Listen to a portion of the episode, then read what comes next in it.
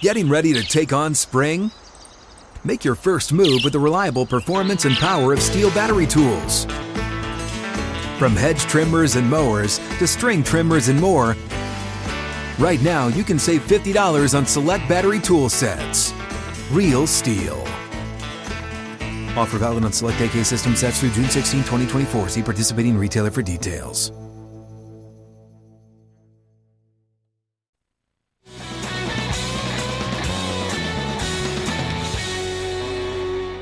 Outkick 360 across the Outkick network and the Tennessee Power Hour is here. Alongside Chad Withrow, I'm Jonathan Hutton. Titans training camp is here. Time to go inside Titans training camp. and We're about to speak with Paul Kuharsky, who will join us live from t- training camp at St. Thomas Sports Park, where he has this vantage point. Some of the work going on today, red zone drills, a lot to discuss in this aspect as you see Nick Westbrook-Ikhine matched up against Breon Borders and more one on one drills in space for tight ends and linebackers, where Landry matched up with Anthony Firkser. A big camp for Anthony Firkser, as we will get further details uh, from PK, who we join with live from Titans training camp right now. Uh, every day, thorough, detailed reports from what the Titans have done. Paul, hope you're doing well, man. Hope you stayed cool or cool-ish out there. Not a factor.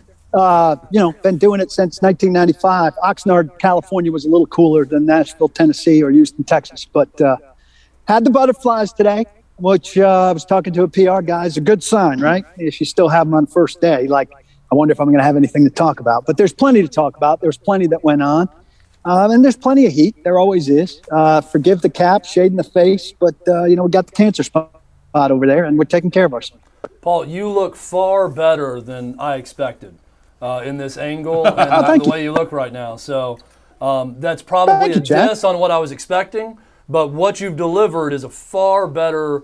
Just uh, uh the optics of it look uh, amazing compared Yeah. to what I had in my head Every- of what this would look like. Everyone behind the scenes giving Well, you a thumbs up for that as well. yeah.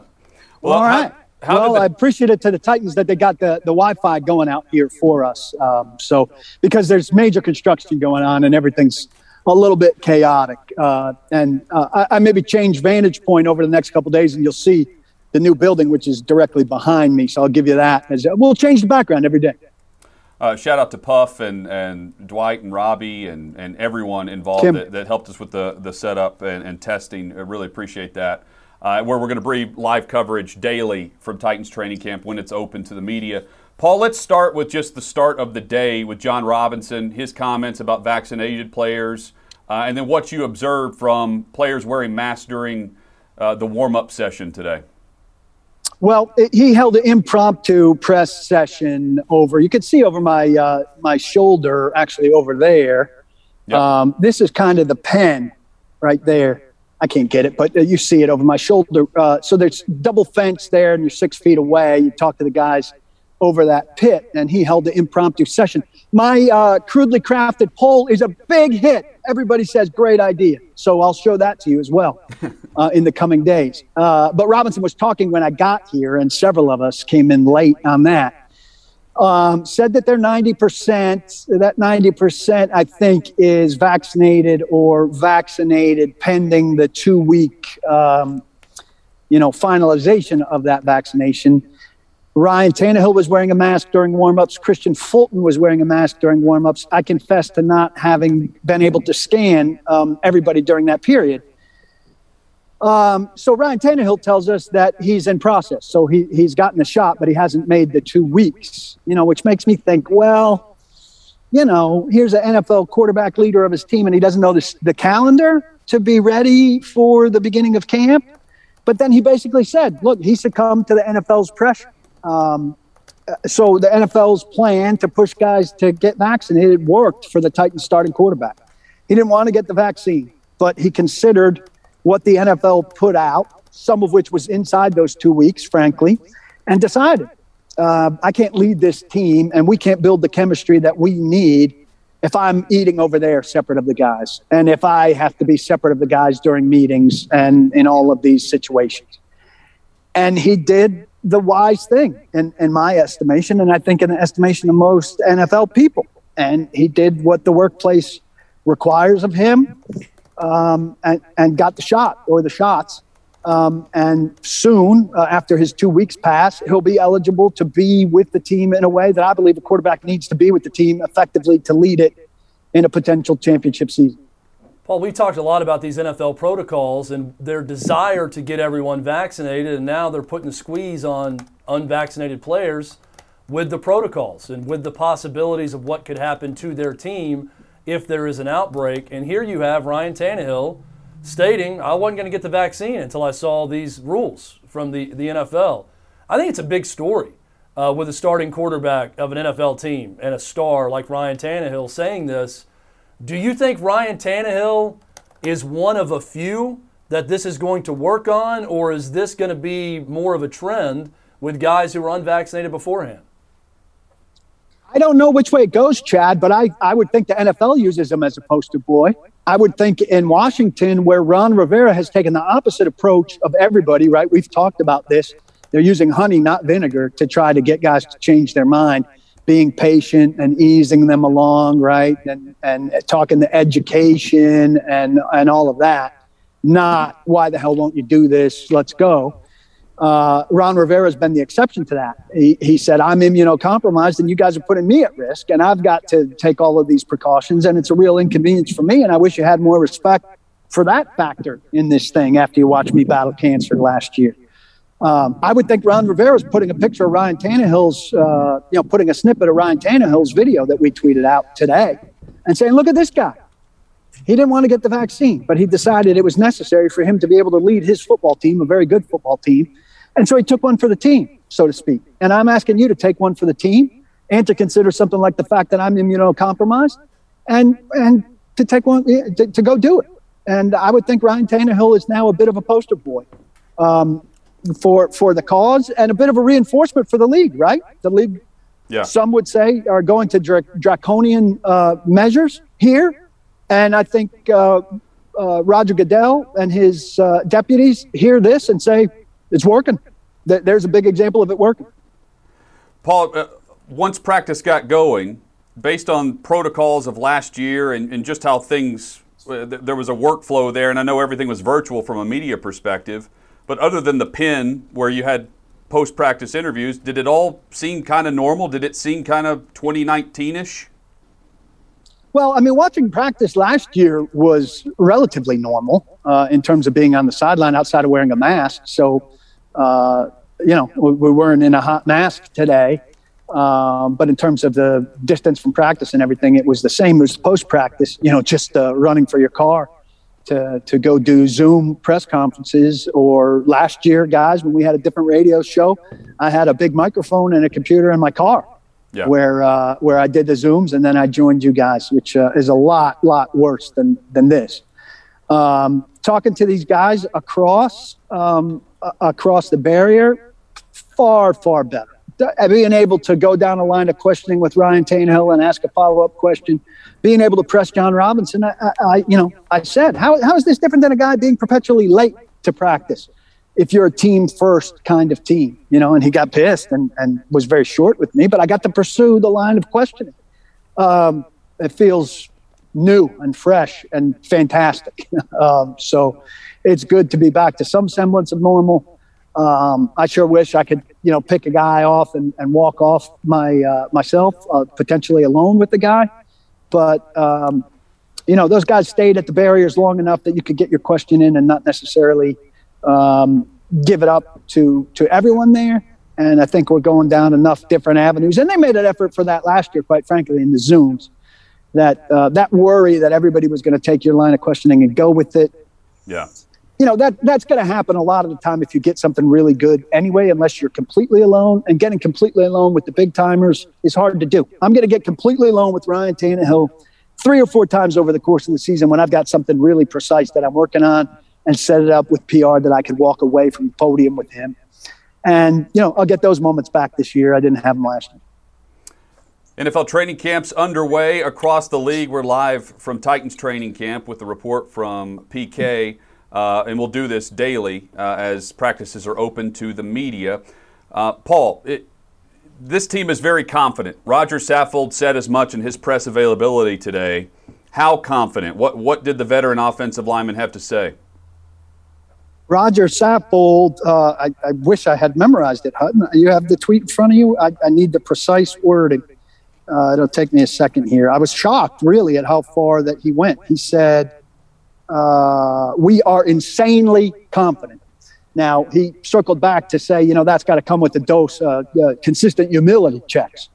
Um, and I followed up. Here's an example of following up. You know, I said, that's not the kind of confidence you could have on the first day of a new deal. That's got to be brewing over several years. And he said, absolutely.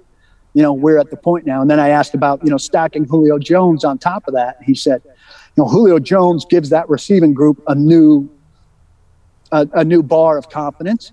And then you add him to that, and it gives the cornerbacks a new level of confidence going against a group that's added Julio Jones. So absolutely.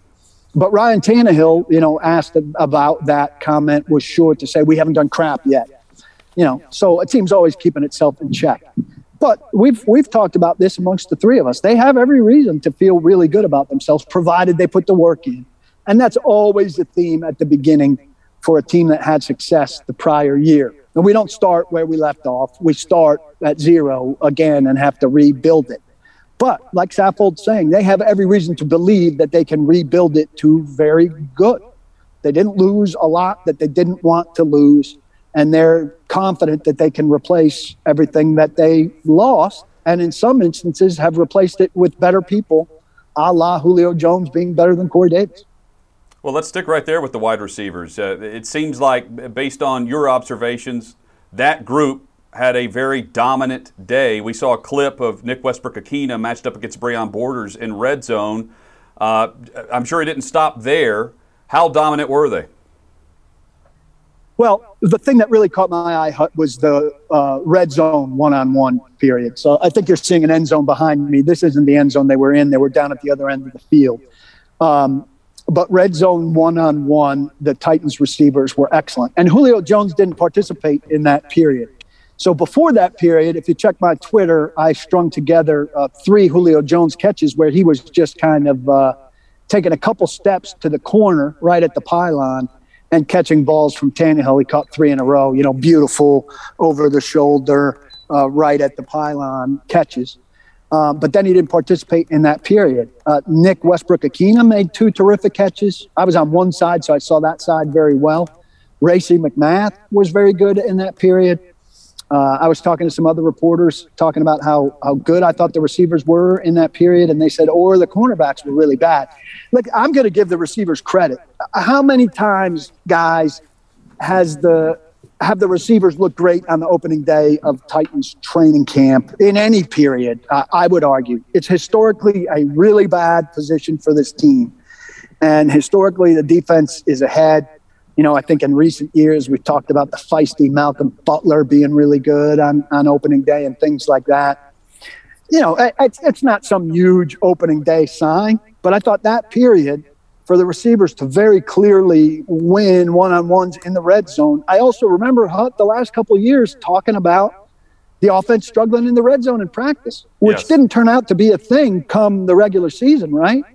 But I remember even talking privately to Arthur Smith going off the field saying, like, how are you guys so bad in the red zone so consistently during these practices? And him poo pooing it, and he was right, but they were consistently getting clobbered in the red zone in practices out here and uh, they were quite good today. A lot of guys making a lot of plays. Uh, I was impressed. It carried over somewhat. The defense got better in seven on seven and in team. McMath was still making plays.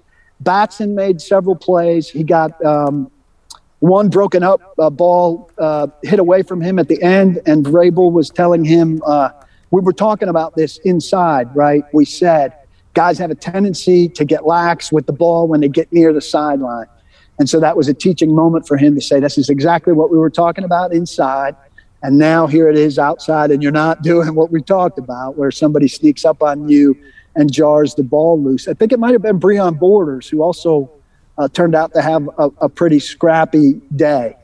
Um, Kevin Byard had a couple breakups, and I thought was was very active. So the receivers tailed off a little bit things evened out in the end. But I thought the most eye catching thing for me today was that red zone period and those receivers. A.J. Brown was involved a little bit. He beat Jack Rabbit uh, Jenkins um, in one play. Westbrook Ikhine looked really good in that period. Racey McMath, um, that period and throughout the day, I, I thought was pretty uh, pretty impressive. Jack Rabbit Jenkins, by the way, he is so far with that name, guys. That's his name on the roster. he, he, is he is not Janoris Jenkins on the roster. I don't know if you'll be able to see this. Um, yeah, show it says that. Jack Rabbit. It says Jack. If you can see number Yes. twenty, Jack Yes, there. Rabbit Jenkins. This it, it so seems like let's scrap Janoris. it seems like a move almost done by a college athlete for NIL purposes. That you would change it to Jack Yeah. Rabbit because you have some sort It's like of uh, endorsement on the way with that. Yeah, it is. So that's He told us when we met him. career. No, well, he told us when we met him. I don't know what they called him uh, in, in New Orleans, but he told us when we met him in the initial Zoom thing, uh, call me Rabbit or, or Jack Rabbit. And you know, I kind of go with the um, with the Eddie Murphy barbershop character Yeah. from the original Coming to America. Chad, I know you loved the sequel that nobody else saw. I'd probably give it ten out of ten or two thumbs up. But if he wants to be called Muhammad Ali, I call him Muhammad Ali. So he's Jack Rabbit. Can confirm sequel not as good as the original when it comes to that. Hey, look at you. Paul, Critical the, uh, the um, the Titans' offense dominating the Titans' defense does not surprise me one bit. And, and I hear your talk about the receivers, and I think, oh boy, the DBs are awful again. Uh, and I know it's one day of, I of wouldn't. practice. I wouldn't go that far. So Well, let me, also, let me ask know, you from this perspective, because you just talked all about the receivers and DB. So I want to ask it, it from this Yeah. this angle. Um, something that stood out good about the defense, not Breon Borders, not Kevin Byard, who you mentioned, but something that stuck out to you could be a guy's size, could be how they utilize someone, someone that surprised you, good or bad, on the Titans' defense. Well, I thought uh, you're taking away the two key ones that I mentioned. I don't know. You're canceling out my two favorites, which were which were Borders and and Byard. Um, I, I thought that they were uh, well organized. You know, I didn't see uh, I didn't see anybody uh, running around um, to to get reorganized. And Kristian Fulton was the the starter opposite uh, Jack Rabbit, which uh, we would have expected. So uh, I think that's an encouraging sign. There's no lingering stuff with him where he was um, a little bit injured in and out during. Um, during uh, OTAs and minicamp. So uh, I thought that that was a good sign, and I, I, I didn't notice him, Chad, in a way that was bad, which I, I take as a good thing. I also um, I'm impressed, or uh, this isn't necessarily straight defense, but this is a, a line thing. Um, the offensive line and the defensive line aren't allowed to smash into each other until Monday, right? And that so I wouldn't think there'd be one-on-ones, right? The offensive line and defensive line generally would work independent of one another. But Vrabel puts them together and they work one-on-ones, and this is one of those things where they avoid the head contact um, and work very much on hand placement and uh, and foot placement. Teair Tart got rave reviews out of that, and he's getting very strong reviews um, overall. So they continue to talk very nicely about Teair Tart. We like to contextualize the first day of camp as a launching point here, but th- it's important to know where they're starting from. What did you notice about kicker and punt returner? Well, kicker. Um, so uh, they alternated from um, 28, 33, 41, and 45. Everything was good. Um, McCann was uh, better, looked more confident and better than Haubeil. Um, but McCann's trajectory is still strikes me as low uh, coming over the line. Not that not that his kicks are barely making it; his kicks are clearing the bar, you know, sufficiently. But if you're nitpicking these guys, and I think they need to be nitpicked at this stage, you know, McCann is the better of the two kickers. And um, I think his trajectory coming over the line, and I think this was the case with Greg Joseph when he was doing it. I think this is the case with some of these guys, which is why they haven't made it yet, is that their ball uh, tends to come out low, and I, and I think uh, opposition would Hutton be looking at them thinking that they were blockable. Yeah. Um, McCann McCann hit the best kick of all of these kicks from 45, a really good, strong kick. He also got an extra kick from 46 that was good. Um, Blake Haubeil, uh, Haubeil hit uh, one off the right upright. It wasn't a Sloman. It went in at a, at a more direct angle with less doubt, but he hit one off the right upright. Um, punt returners, you know, this was during a special teams period, and they were merely catching balls off the machine.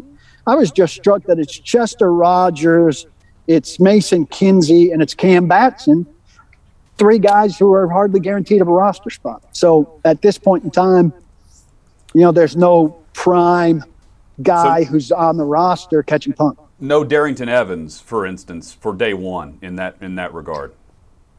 And that may simply and be maybe, because and maybe we see. Sorry, Paul. Maybe we see eventually uh, one of those defensive backs back there, right? But but not today. Yeah, and, and the cause may well be that those guys have roles on the special Yeah. teams that they're Yeah. working on more prominently on the other field. So those guys are working on their role on, on punt return or whatever it was that they were working on, which is more important today. So these three guys who don't have roles in that, they say, hey, go catch some punts off the machine. What any any observation on, on day one of Anthony Firkser? We saw the clip with him in one-on-one drills in space with Harold Landry. What you has he bulked up some? Some does he look different from 2020? Where he looks different to me is shoulder width. You know, uh, a- yeah, they don't have pads on or even shells today. They're just in helmets and shorts.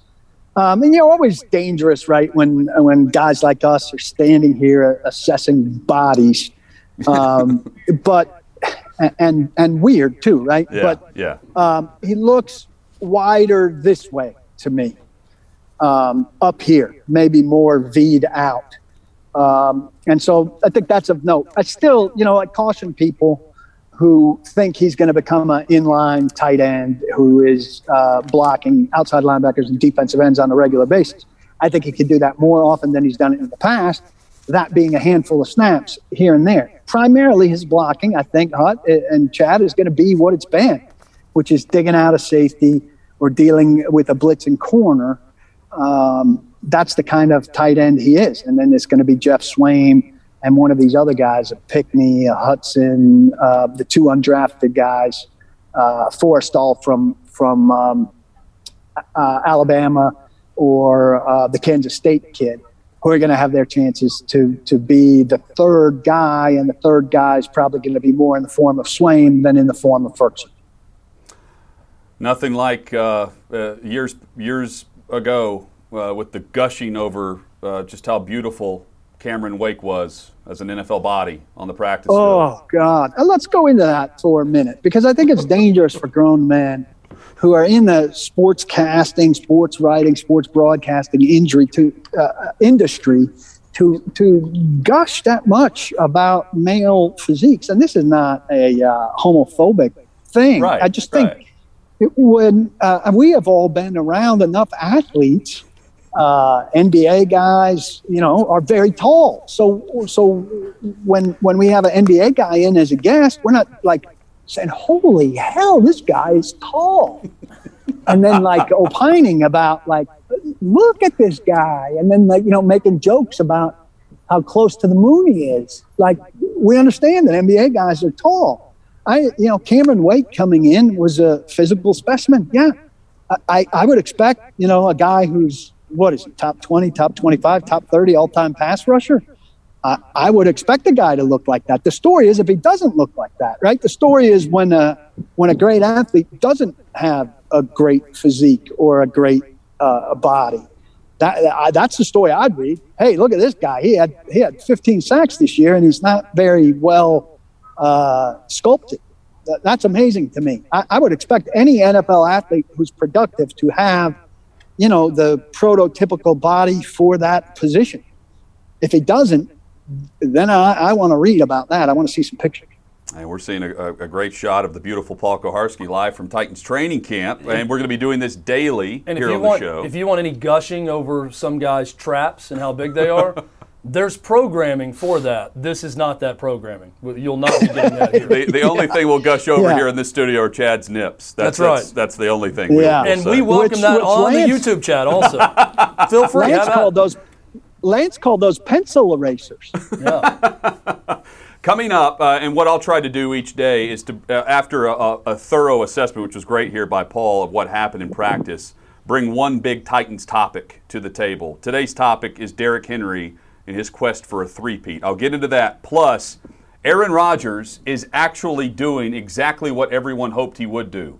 According to NFL Twitter, right now he is going in depth, he's being honest, and he is airing his feelings on the Green Bay Packers and taking us through the offseason. So we'll we'll assess some of these quotes and react to what Aaron Rodgers has to say about the organization, where he has admitted he he truly considered retiring over the vibe he was getting from the front office. By the way, I also just want to clarify my nipples are the only thing on my body that is pro athlete quality. So just want to put that out there to be full disclosure, to be completely honest. More with PK and for we think that Chad only has two, but there's an investigation Yeah, going well, on. that's right. Yeah, there, there, there is. Uh, there are some who have three. Come find out, Paul. Come find out. More coming from Titans training camp and the Tennessee Power Hour straight ahead on Outkick 360. Hang with us.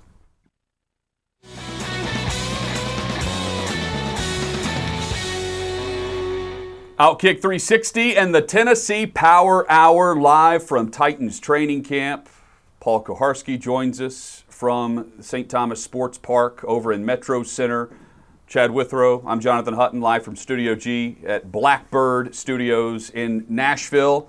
Paul, I'm, I'm not sure how much work Derrick Henry received today, but the backups behind him are in a battle for reps. What can you tell us about day number one in that regard? Yeah, Derrick Henry, uh, you know, he did the uh, individual and, uh, you know, some work. When the team period started, he was not to be found. He was over in the sand pit, uh, which is way back at the corner of that building. Uh, if you could see a tent way back there, um, the, the corner back there has a, has a sand pit that guys work at sometimes. And he's going to spend a lot of time in that sand pit. Um, th- there's no secret. They, they don't need him to practice a lot. Taylor Lewan was also kind of in and out. He didn't do much much team stuff, any team stuff, I don't think today.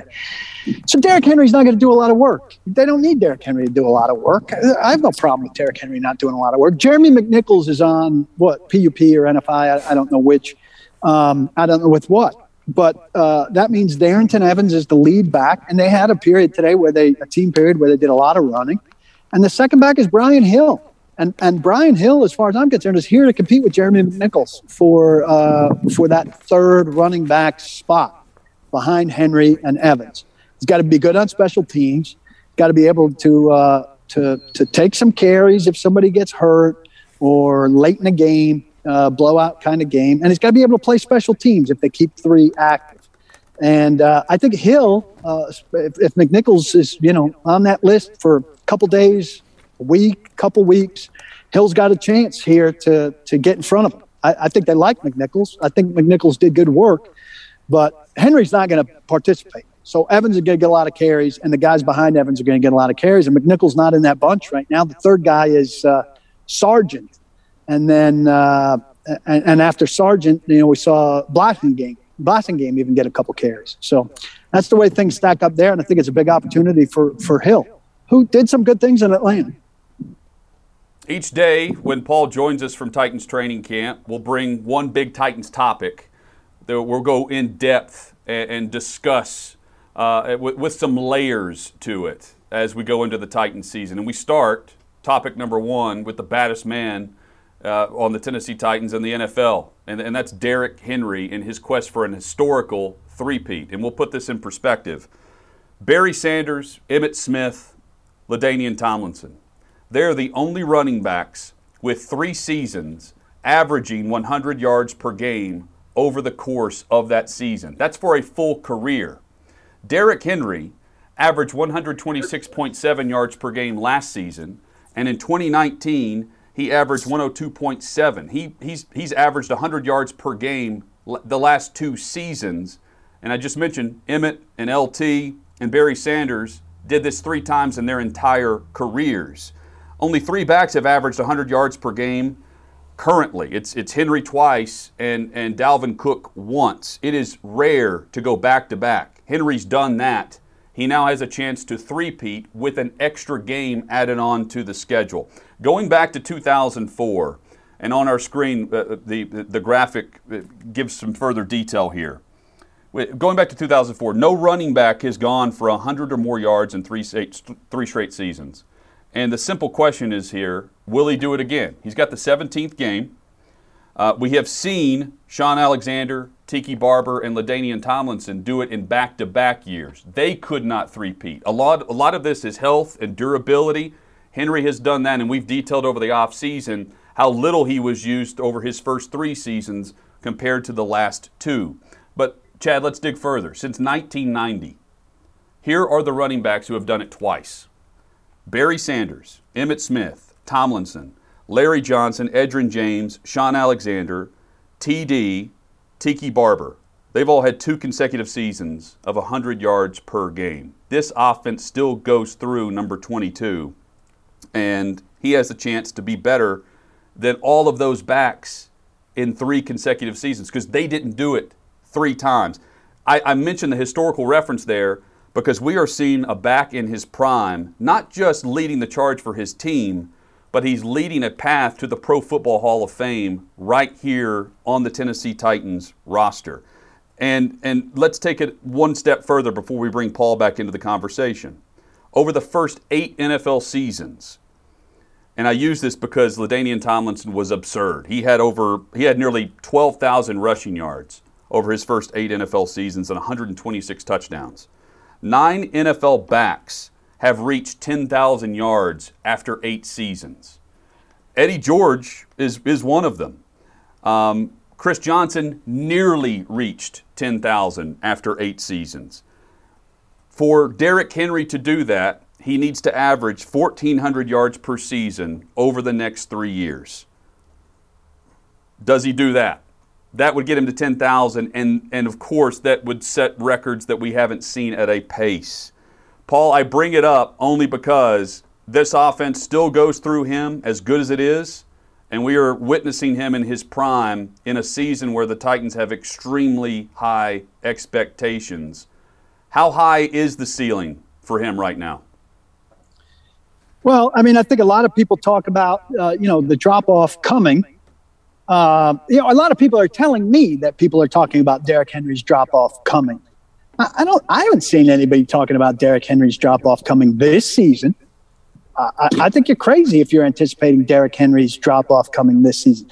The only thing that d- drops off Derrick Henry this season is an injury. Mm-hmm. And, you know, fluke injuries happen. Somebody could say, look, he's incredibly fit, sturdy, durable. Now, you can you can say those things over and over. That doesn't mean that some lineman can't roll up his leg and hurt him, right?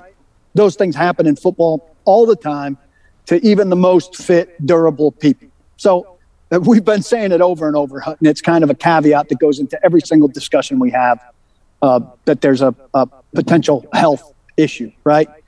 I think for Henry to to average 100 yards a game again, to me, I think it relies on him hitting 200 a couple of times mm-hmm. because I, I think, and I'm trying to call up his game by game. You know, I don't know what his low games were last year. he had a month. 60.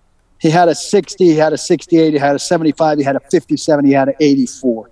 You know, I think you're going to have some 57, 75, 68s, 60s, right?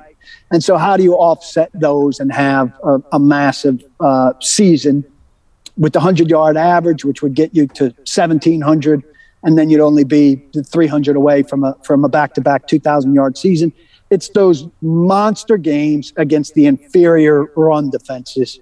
Houston jumps immediately to mind, right? But you're going to play some teams that just are not equipped to handle him. And against those teams, he's proven capable of, of putting up massive numbers. And if he puts up those massive numbers, I think, you know, a third season averaging 100 is entirely possible. I think, too, there's also a little bit of luck involved in this, right? Does he get the ball at the 20 to, to break an 80 yard run? Or that, eh, you know, if the Titans have better field position all game is that run a 50 yarder instead of an 80 yarder? Eh, 30 yards not available to him the way that they have been the last two years. Maybe he runs up against that more often and simply doesn't have the opportunity to have the same long runs that have boosted him so far. Paul, I agree with you. And two words that sports fans hate to hear lead me to believe that there's not going to be a drop off from Derrick Henry. That is load management. He had a very light workload his first two years. You said it. Derrick Henry doesn't need to practice much. He doesn't need to be out there taking any unnecessary hits. You know what you have with Derrick Henry. Sports fans hate to hear those two words because they immediately think of the NBA. But I think load management is going to end up being the reason Derrick Henry's not going to have a drop off this year. The opposite of that is Kumar Rocker, who just may have thrown his arm out while pitching a bunch of innings at Vanderbilt and gets the Major League Baseball, and now there's a problem.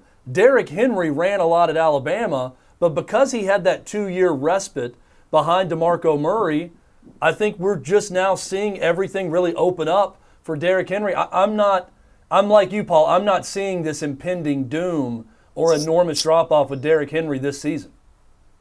I think you might roll them out there for the home game in the preseason uh, because people have tickets for it, you know. Yeah. Uh, but I don't even know if Vrabel does that, right? I don't know if Vrabel's concerned with that. It'd be good from a marketing standpoint to let your your home fan base that can finally be in the stadium for that Chicago game see your star and roll out Julio Jones, and uh, provided they're all healthy, Julio and and uh, and and and uh, Derrick and AJ for a series to, to let everybody see what's coming. But beyond that, I, I, I doubt he plays in Atlanta or in Tampa. And uh, like I said, I think he'll be in the sand pit plenty out here or, or inside. And uh, I'm, I'm past the point where it's a question for Vrabel. It's a, it's a given now. When we come back, we will dissect some of the quotes that Aaron Rodgers just gave to the press in Green Bay. Uh, he was extremely open and honest. He admitted how, and, and, and detailed his contemplation uh, about retiring instead of playing for the Green Bay Packers. Uh, he has discussed about this season and beyond this season, and the overall discussion that he had behind the scenes about knowing some of the decisions that are going on with the roster. We'll, we'll detail that straight ahead on Outkick 360.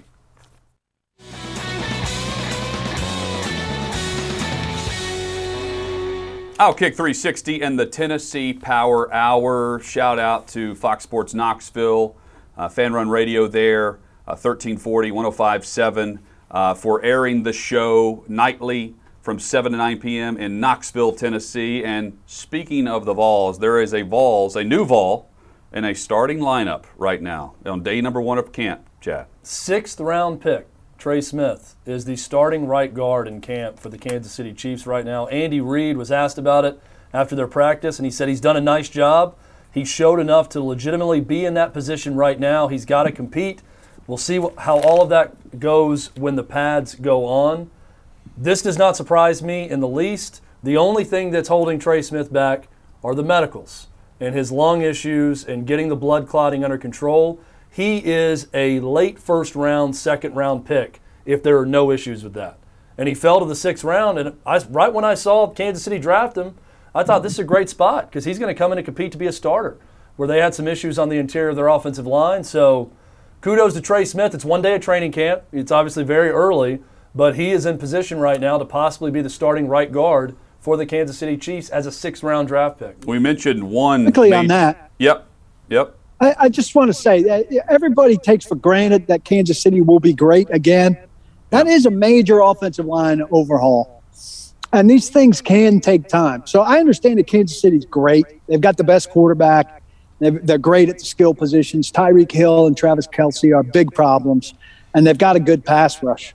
But Clark is in trouble, right? So there's some difficulty there and the offensive line is completely transformed. So I wouldn't put it past the Chiefs to have a little adjustment period maybe at the beginning of the season. I don't have their schedule in front of me. But Hutton, you were talking the other day about, you know, maybe Buffalo and Tennessee belong, I think it was you, maybe it was Chad, Chad. Uh, belong grouped with Kansas City, not after Kansas City. I've gotten burned by this before because the year they made the transition with their defense when Sutton was out and uh, and they took uh, changed the front and everything. I, I said I thought that they would fall back, and they did fall back a little bit, and then they adjusted over the course of the season. and They were perfectly fine. I think that's the year they won it. Um, but I won't be surprised if there's an adjustment phase in Kansas City. That, that, that's a lot of turnover. Uh, FanDuel has them at over under 12 wins. Again, extra game. Uh, factor that in. But you mentioned the start to their season. They have two games at Arrowhead of this stretch, but they will start the season hosting the Cleveland Browns. They then travel to Baltimore and then return home against the Chargers. So it's a three pack of AFC teams that are tone setters for all other three uh, NFL organizations there, too. Uh, we, have got a major headline in Houston. We, we, just, we dissected and discussed earlier in the show with Deshaun Watson showing up, and he's on the practice field for the Houston Texans because the NFL is allowing it to happen. And the Texans have no other recourse because if he's not there, he's fined. It's a mandatory fine. He's going to show up, and there, there's really no decision to be made for Houston other than allow him to wear the red jersey and figure out a way to just let him stand around as much as possible. Beyond that, the major storyline is Aaron Rodgers, who is in Green Bay, is taking reps, and was very open and honest about the offseason saga and everything that has gone on that has led to his eventual uh, rejoining of, of, of, the locker room and, and the team. And I'll, I'll, read some of the quotes, and I'm going to just use pro football talk, but they're, they're all over the place. Um, from Aaron Rodgers today The organization looks at me and my job as just a play. And he explained that given the unique circumstances, he should have, quote, a little more input. Uh, he went on, went on to express his frustration with the team's failure to seek his opinion on matters such as players who or will not stay with the team. Quote, at least to be in the conversation makes it feel like you're important and you're respected. Uh, he went on to say that, that his overriding goal was and is trying to be a resource for the organization. He was offered more money. He said it's not about the money. He, he has admitted, Chad, that he contemplated retirement. He has also stated that there will be some difficult decisions to be made at the end of this year, but he is focused on enjoying this year with his teammates. And when asked if he wanted to be there, I, I thought it was telling. He says, I do. I, I love the city and I love the or, and he stops at organization and he stops himself from finishing that word and says, you know, the fans. He, he jumped into that answer as well.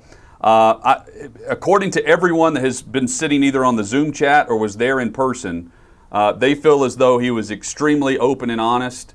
Uh, and it was more refreshing than anything else to hear him clarify his stance on things uh, as it stands. And again, he reiterated, I do want to be here. I love my teammates. I love the city. I love my coaches. Definitely something I thought about in regards to retirement. And recently, he, he decided to stay put. We've got some things figured out in the last few days, and now I'm here. And the quote about 2022 I really don't know. Things in that direction haven't really changed at all. There's going to be a lot of tough decisions at the end of the year. I'm just going to enjoy this year. I'm not a victim here at all. It's a business in this tweet from Rob Demovsky, friend of the show, who writes, and he's covered the Packers for a while and Aaron Rodgers for a while. This might be the most detailed Rodgers has been about anything he's ever discussed in this room. But the crux of the problem is this line quote, I just want to be involved in conversations that affect my ability to do my job. Paul, this leads me back to the Packers butchering this relationship. I don't know how you don't at least speak to Aaron Rodgers as your quarterback about offensive personnel decisions. He's not asking to have the final say, but he would like at least a call or a text to discuss things that could affect, as, he, as he put it, the ability to do his job. Yeah, and GMs and coaches massage relationships with quarterbacks all across the league. Quarterbacks, quite frankly, many who are inferior to Aaron Rodgers. Um, you know, I think Derek Carr probably, uh, yeah, at least before Jon Gruden, they'd say, "What do you think of this guy?" You know, or we're thinking about cutting this guy. Yeah, small stuff, and not final say by any means. So I just think that Green Bay lost lost sight of that, uh, probably for uh, ego reasons. you know, maybe Rodgers isn't the easiest guy to go with to stuff on that because he's a little bit of a awkward, weird dude.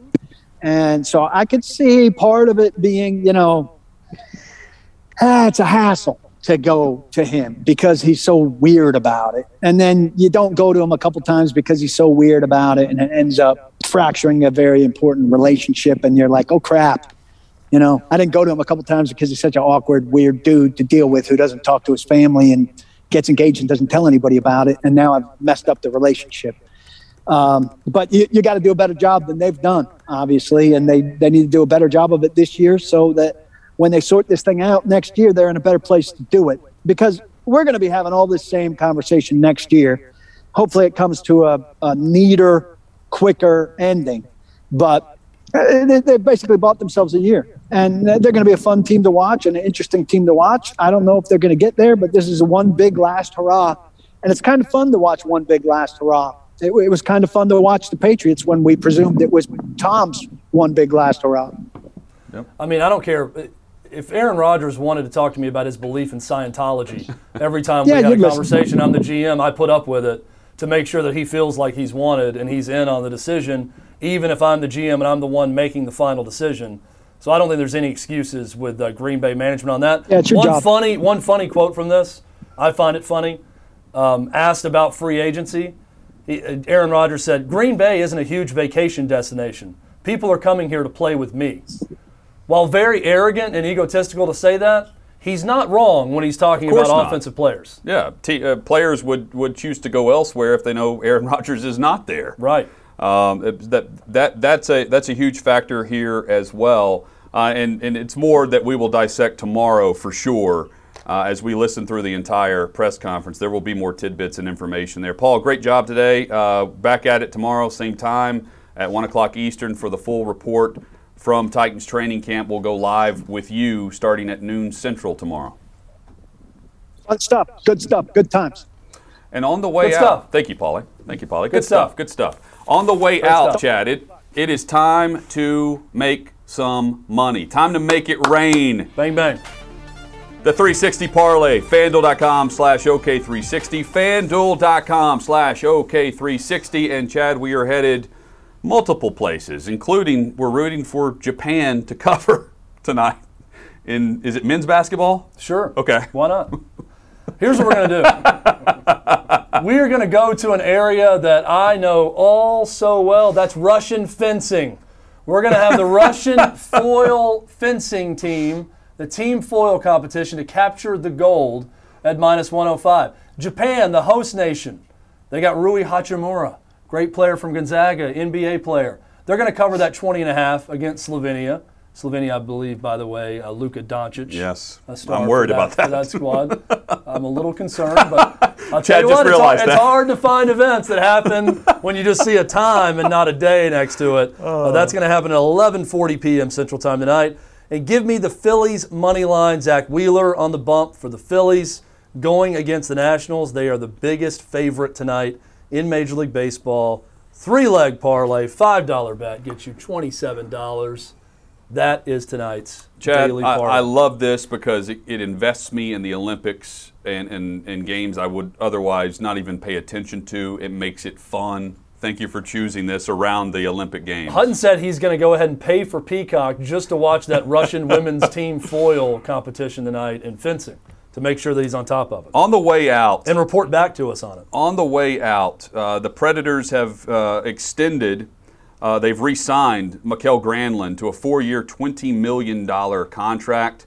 That fourth year and the extra million uh, is going to haunt them. That's my prediction. A three year, you know, 12 or 13 million felt right with this deal. I think the fourth year is going to haunt them. But it's obvious that they feel like they can make the playoffs this season, and they had to bring a player like him back in order to make that push and make that statement both in their locker room and to the fan base. We can hit on that in further detail tomorrow during the Power Hour. Quick tease for tomorrow also at some point during the show.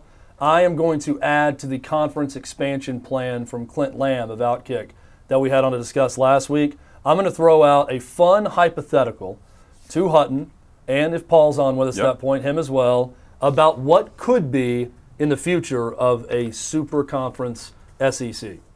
We are back at it tomorrow and tomorrow. Are we full tomorrow night for the event at Sixth and Peabody? We have. I've got a couple flex spots. We have Oh, 15 people we're signed a yes and a no. But we've got we've got a couple flex spots. Hit us up on Trust me, they answer to me. Uh, I, will, I will tell them how many spots we have. Don't worry, ladies.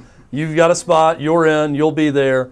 But we, we could add a couple people if you want. Slide into our DMs. Let us know. We're going to be at 6 and Peabody tomorrow night, 6 to 8 p.m. We're going to have a great time. Here's the graphic 6 and Peabody, downtown, Ole Smoky Yeehaw facility.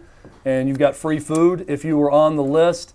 DM us, mention us on Twitter, email us at 360 at outkick.com. Let us know if you want to attend tomorrow night, uh, our th- Outkick 360 night out. And you can join us tomorrow, noon Eastern, 11 a.m. Central, for Outkick 360. Hey, it's Jonathan Hutton. Thanks for listening to Outkick 360. Be sure to subscribe to the show to have the latest podcast delivered to you each and every day. And give us five stars. It helps us grow our network and provide you with more great podcasts like this one.